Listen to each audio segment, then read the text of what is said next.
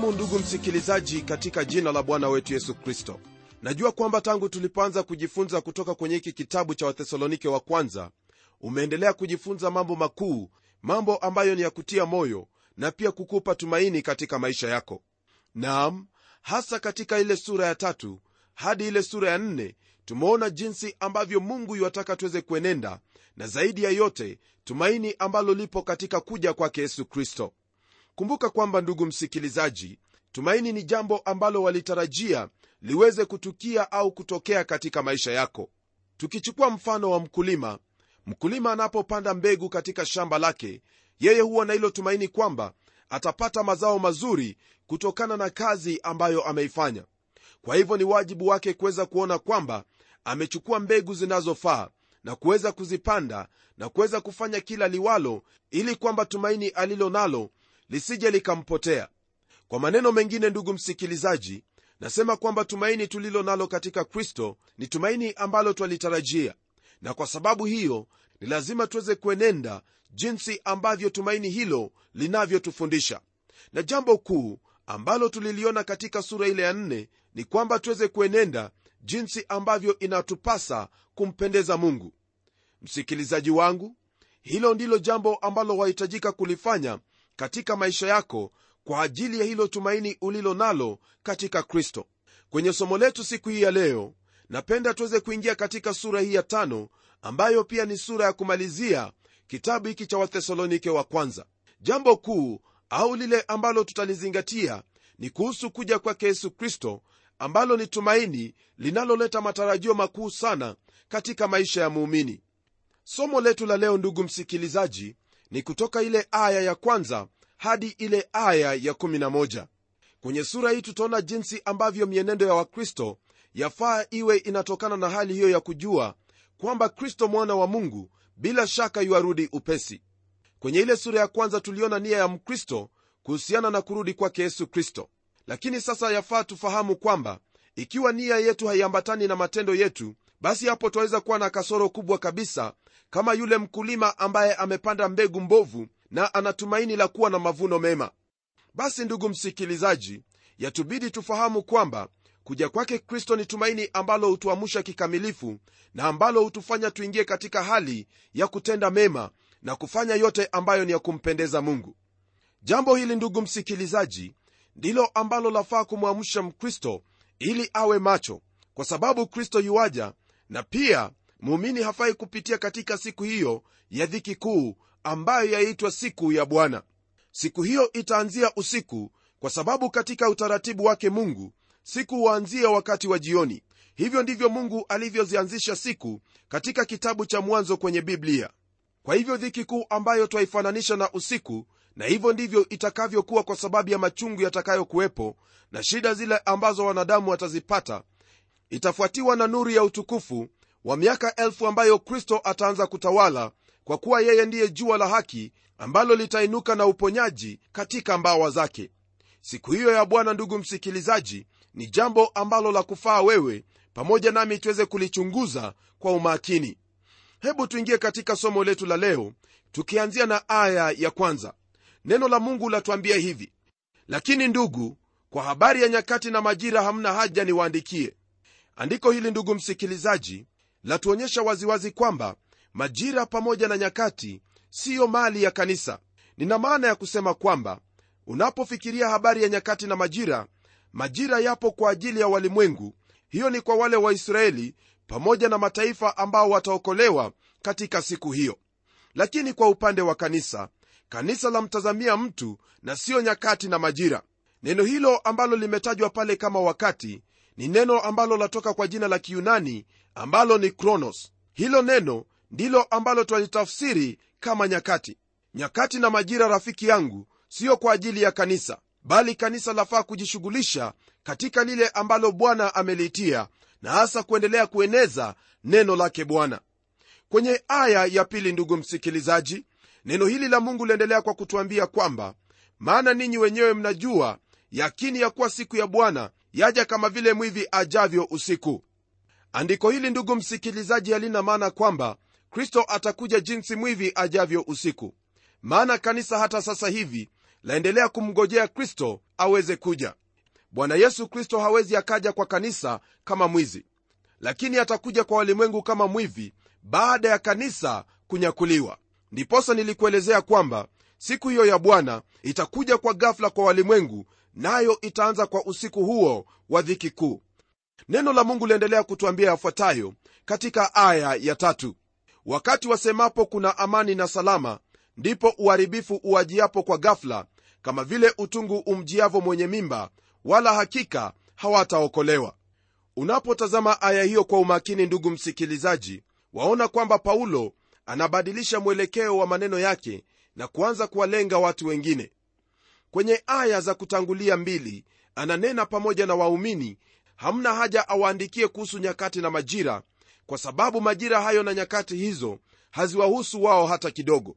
Wakati huo nyakati na majira yatakapotimia kanisa au waumini hawatakuwepo tena hapa ulimwenguni. Watakuwa wamenyakuliwa kutoka hapa ulimwenguni na watakuwa pamoja na kristo hewani. Msikilizaji mtu wa mungu ananena hapa katika aya hii ya tatu akiwa analenga wale ambao watakuwa wamesalia katika ulimwengu.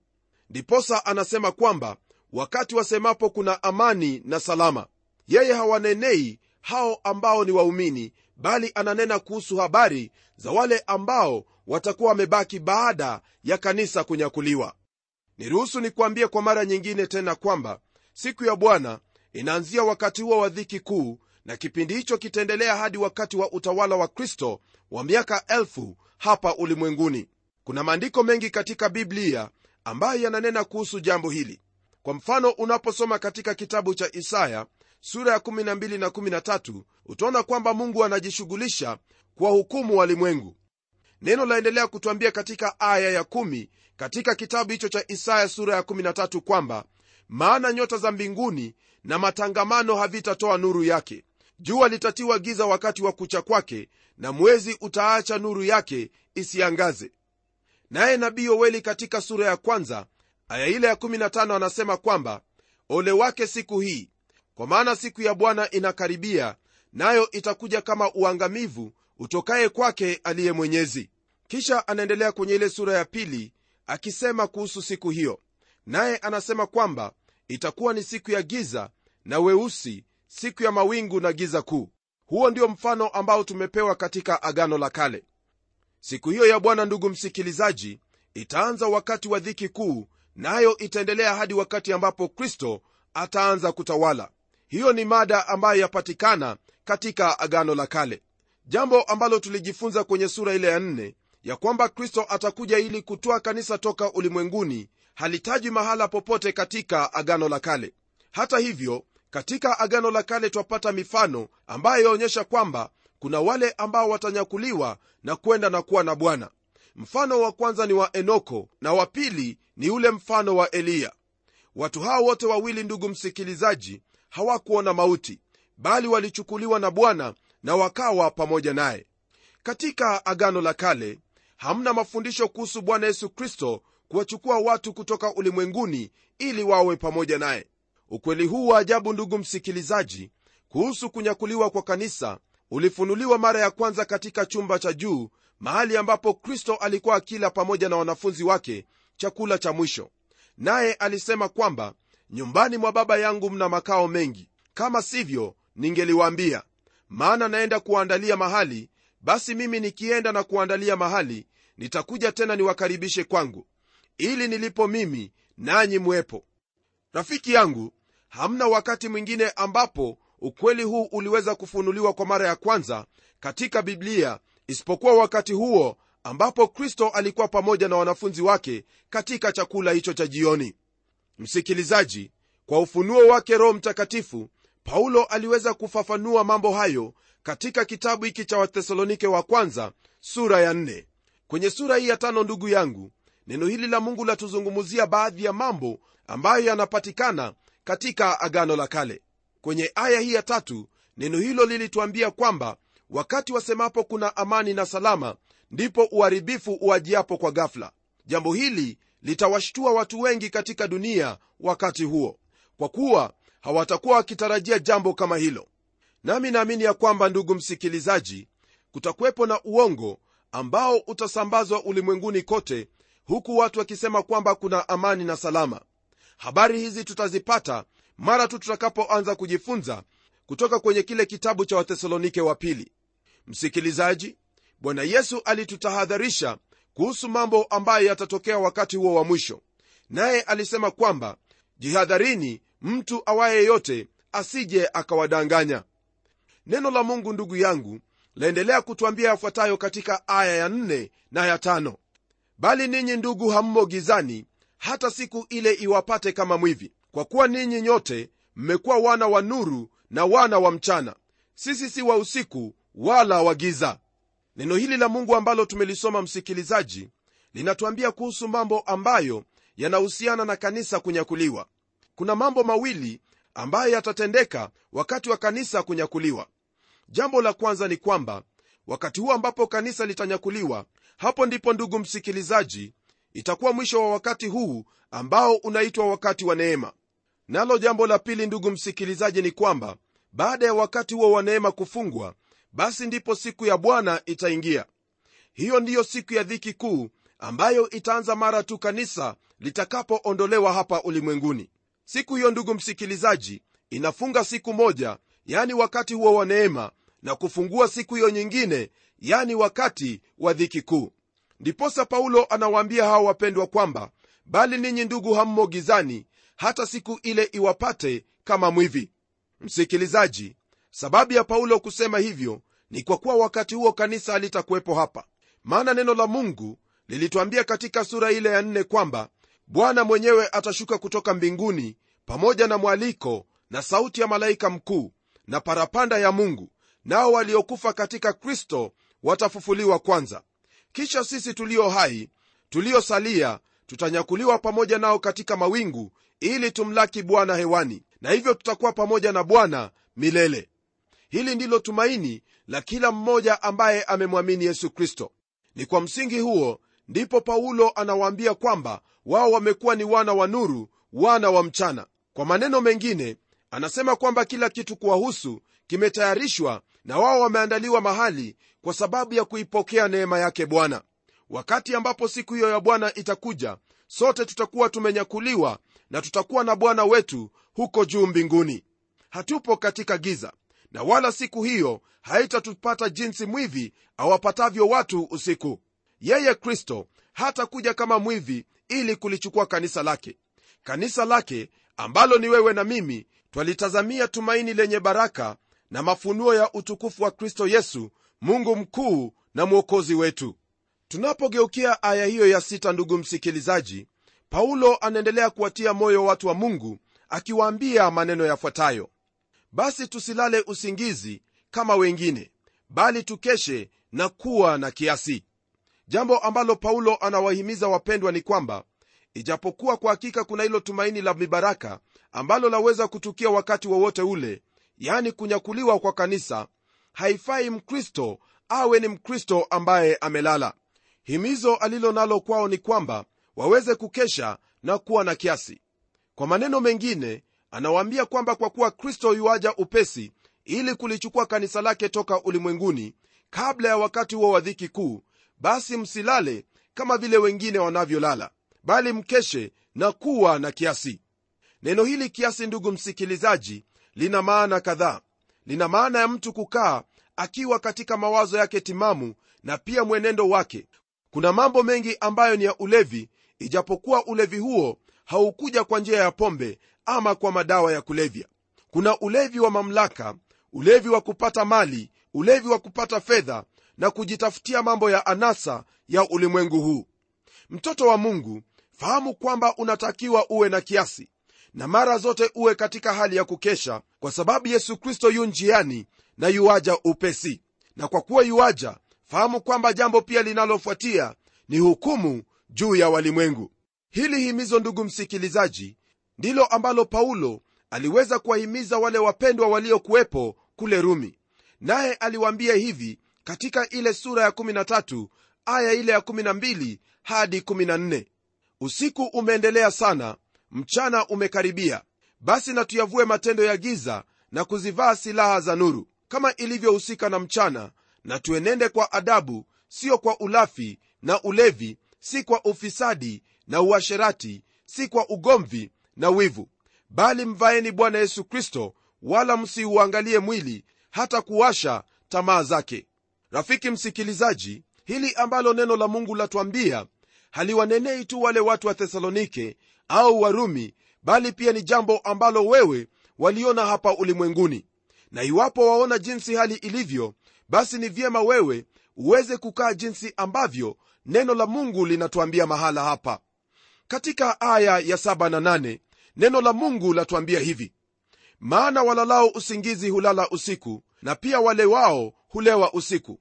Lakini sisi tulio wa mchana tuwe na kiasi hali tukijivika kifuani imani na upendo na chapeo yetu iwe tumaini la uokovu rafiki yangu mambo haya yazungumzia kuhusu hali ya kazi ya askari kwamba nasi pia tumeitwa katika kazi ya aina hiyo. Ile ngao ya imani na upendo ni za kufunika moyo na hiyo ndiyo sehemu iliyo muhimu sana katika mwili wa mwanadamu. Nao chapeo ni ile kofia ambayo hufunika kichwa cha askari. Msikilizaji haya ambayo twayapata kwenye maandiko haya ni mambo ambayo ni ya muhimu sana katika maisha yetu kama waumini. Fahamu kwamba rafiki yangu moyo wako unapokuwa umefunikwa kwa imani na upendo basi wewe unakuwa umesitirika kabisa. Na pia kichwa chako kinapofunikwa na tumaini la uokovu yote ambayo yatajaribu kuja kwenye nia yako kwenye mawazo yako yatakumbana na chapeo hiyo na wala hakuna mawazo yoyote ambaye yatakuja kwenye nia zako yatakayoweza kukuondoa katika tumaini hilo. Kwenye aya hii ya nane ndugu msikilizaji paulo anatajia mambo matatu ambayo ni ya muhimu sana kwako kama muumini. Maneno hayo ni imani upendo na tumaini. Maneno haya ni mara ya tatu yeye kuyataja. Maneno haya yapatikana katika waraka huu kama vile taabu ya upendo kazi ya imani na subira ya tumaini imani hii ambayo neno la mungu lanena hapa ni kuhusu hiyo imani inayookoa. Nayo imani hii inayookoa ni imani ambayo huzaa matunda. Imani peke yake ndiyo huokoa lakini imani hiyo ambayo inaokoa haipo peke yake. Imani huangalia kule nyuma na kuamini kile ambacho yesu kristo alifanya pale msalabani na kuweza kumpokea yesu kristo ili awe bwana na mwokozi wa yule ambaye anaamini. Na baada ya hapo imani hiyo hujitokeza katika matendo matendo ambayo ni ya kumpendeza mungu. Nao upendo unaotajwa hapa msikilizaji ni upendo ambao upo sasa. Upendo huu ni ule unaopatikana katika uhusiano wa muumini na wale wote ambao wapo karibu naye. Kisha tumaini la uokovu ni kuhusu lile tumaini ambalo tunalo yaani kuhusu kuja kwake yesu kristo mara ya pili. Rafiki msikilizaji hatutazamii hata kidogo kuwepo kwenye dhiki kuu. Wale wote ambao wamemwamini yesu kristo wanatazamia tumaini hilo lenye mibaraka ambalo ni kukamilishwa kwa uokovu wetu. Hili ndugu msikilizaji ndilo ambalo paulo aliwaambia wale wa filipi katika aya ya sita kwenye ile sura ya kwanza akisema nami niliaminilo ndilo hili ya kwamba yeye aliyeanza kazi njema mioyoni mwenu ataimaliza hata siku ya kristo yesu. Hilo ndilo ambalo twatazamia na wala hakuna lingine ambalo twalitazamia. Kwenye aya ya tisa rafiki yangu neno la mungu latuambia kwamba kwa kuwa mungu hakutuweka kwa hasira yake bali tupate uokovu kwa bwana wetu yesu kristo. Neno la mungu latuambia waziwazi kwamba sisi hatukuhifadhiwa wala kuwekwa kwa ajili ya hasira yake mungu. Hapo ndipo ndugu msikilizaji wale ambao wanasema kuwa kanisa litapitia katika dhiki kuu ndipo wanakosea maana neno latuambia waziwazi kwamba mungu hajatuweka kwa ajili ya hasira wala ghadhabu yake. Yani wakati huo wa dhiki kuu. Wakati huo utakuwa ni wakati wa hukumu yake mungu. Nalo kanisa lake kristo halitakuwepo wakati huo kwa kuwa kristo tayari alichukua hukumu ya kila mmoja aliyemwamini. Kwenye aya ya kumi msikilizaji wangu neno la mungu liendelea kutwambia kwamba ambaye alikufa kwa ajili yetu ili tuishi pamoja naye kwamba twakesha au kwamba twalala. Fahamu kwamba ndugu msikilizaji iwapo utakufa au utakuwepo wakati wa kuja kwake sote tutakuwa pamoja naye kristo atakaporudi kulichukua kanisa lake. Naamini kwamba hili ndilo ambalo kwa hakika unalitazamia. Tunapogeukia aya ya11 msikilizaji napenda uweze kufahamu kwamba sasa tumeingia kwenye kile kipengele ambacho kinanena kuhusu maagizo au amri ambazo wakristo wanafaa kutii. Hadi wakati ambapo twaokolewa mungu hana lingine la kutuuliza bali yeye anatuelekeza kwa msalaba na kutuuliza swali hili. Je utafanya nini kuhusu mwana wangu aliyekufa kwa ajili yako? Lakini baada ya kumpokea yesu kristo basi mungu anaanza kunena nasi kuhusu maisha yetu. Fahamu kwamba wewe kama mtoto wa mungu hauishi chini ya sheria zile kumi bali waishi juu zaidi ya hizo sheria kumi maisha haya ndugu msikilizaji ni maisha ambayo yapo juu kabisa jinsi ambavyo tutaona katika kipengele hiki. Amri hizi ni amri ambazo ni lazima uweze kuzitii maana ni amri zilizo wazi kabisa amri ambazo hauwezi kuziepuka kwa vyovyote vile. Ni jambo la kubariki moyo sana hasa unapoendelea kumtazamia yesu kristo ili aweze kurudi mara ya pili. Lakini pamoja na hilo kuna jambo ambalo lina umuhimu sana wakati ambapo upo hapa ulimwenguni. Ni vyema uweze kufahamu kwamba bado kuna maisha ambayo wastahili kuishi. Una maisha ya kuishi pale nyumbani pale ofisini katika chuo na mahali popote ambapo utahitajika kutembea. Waweza kukumbuka ndugu msikilizaji kwenye kile kitabu cha yohana sura ya 14 aya ile ya 15 bwana wetu yesu kristo alisema hivi mkinipenda mtazishika amri zangu. Kuna wakristo wengine ndugu msikilizaji ambao hata hawajui kwamba kuna amri ambazo wanafaa kuzishika. Amri hizi ndugu msikilizaji sio ndizo peke yake ambazo zipo bali kuna zingine ambazo unaposoma neno lake mungu roho wake mungu atakufunulia jinsi ambavyo wahitaji kuzishika. Neno la mungu lasema hivi katika aya ya 11 basi farijianeni na kujengana kila mtu na mwenzake vilevile vile kama mnavyofanya. Amri ya kwanza ambayo twaipata kwenye sehemu hii ni kuhusu kufarijiana. Nayo hii ina maana ya kuweza kujengana katika imani. Kile ambacho chahitajika kufanyika katika maisha yako ni kuweza kufarijiana pamoja na ndugu wale wengine. Kwa maneno mengine ni lazima wewe pamoja na wapendwa wengine muwe kwenye kikundi kimoja ili muweze kuhimizana na kuweza kufanya kazi ya mungu kwa pamoja rafiki yangu hakuna lingine lolote ambalo wahitajika kufanya ila kuweza kuwahimiza ndugu zako. Maneno ambayo unayanena matendo unayoyatenda ni lazima yawe ni matendo ambayo yanahimiza ndugu zako. Isije ikawa kwamba maneno unayoyazungumuza ni maneno ya kubomoa maneno ambayo utahukumiwa kwayo. Fuata amri hii ndugu msikilizaji maana ni amri inayompendeza mungu ni amri ambayo ni ya kukujenga wewe na kuujenga mwili wa kristo kwa jumla. Hebu tuombe pamoja na kutukuza mungu baba wa bwana wetu yesu kristo ambaye umetubariki na baraka zote za rohoni katika ulimwengu wa roho ndani yake kristo. Asante kwa ajili ya haya mambo ambayo umetufunulia kwamba bwana wewe kwa uweza wako na neema yako umetuandalia kuwa pamoja na kristo milele na milele. Naomba kwa ajili ya ndugu yangu msikilizaji kwamba katika maisha yake ataendelea kukusubiri katika imani na kuendelea kutenda hayo yote ambayo umemwagiza. Naomba haya katika jina la bwana yesu kristo ambaye ni mwokozi wetu. Amen.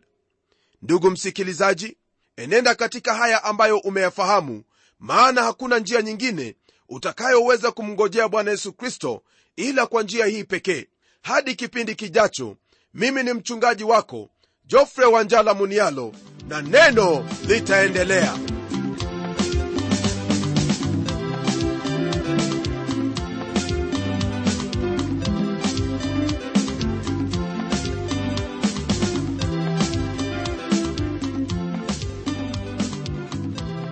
Asante sana msikilizaji wangu kwa kuwa pamoja nasi na iwapo una jambo la kutuelezea au ungependa kuwasiliana nasi na utueleze jinsi unavyobarikiwa tafadhali tuandikie barua kupitia anwani ifuatayo. Andika kwa mtayarishi kipindi cha neno transworld radio. Sanduku la posta ni 21514 nairobi kenya. Nimesema sanduku la posta ni 21514 nairobi kenya pia waweza kuwasiliana nasi kupitia anwani yangu ya email ambayo ni pomodo at twr co ke na hadi wakati mwingine ndimi mtayarishi wa kipindi hiki pamela omodo nikikwaga nikisema barikiwa na neno litaendelea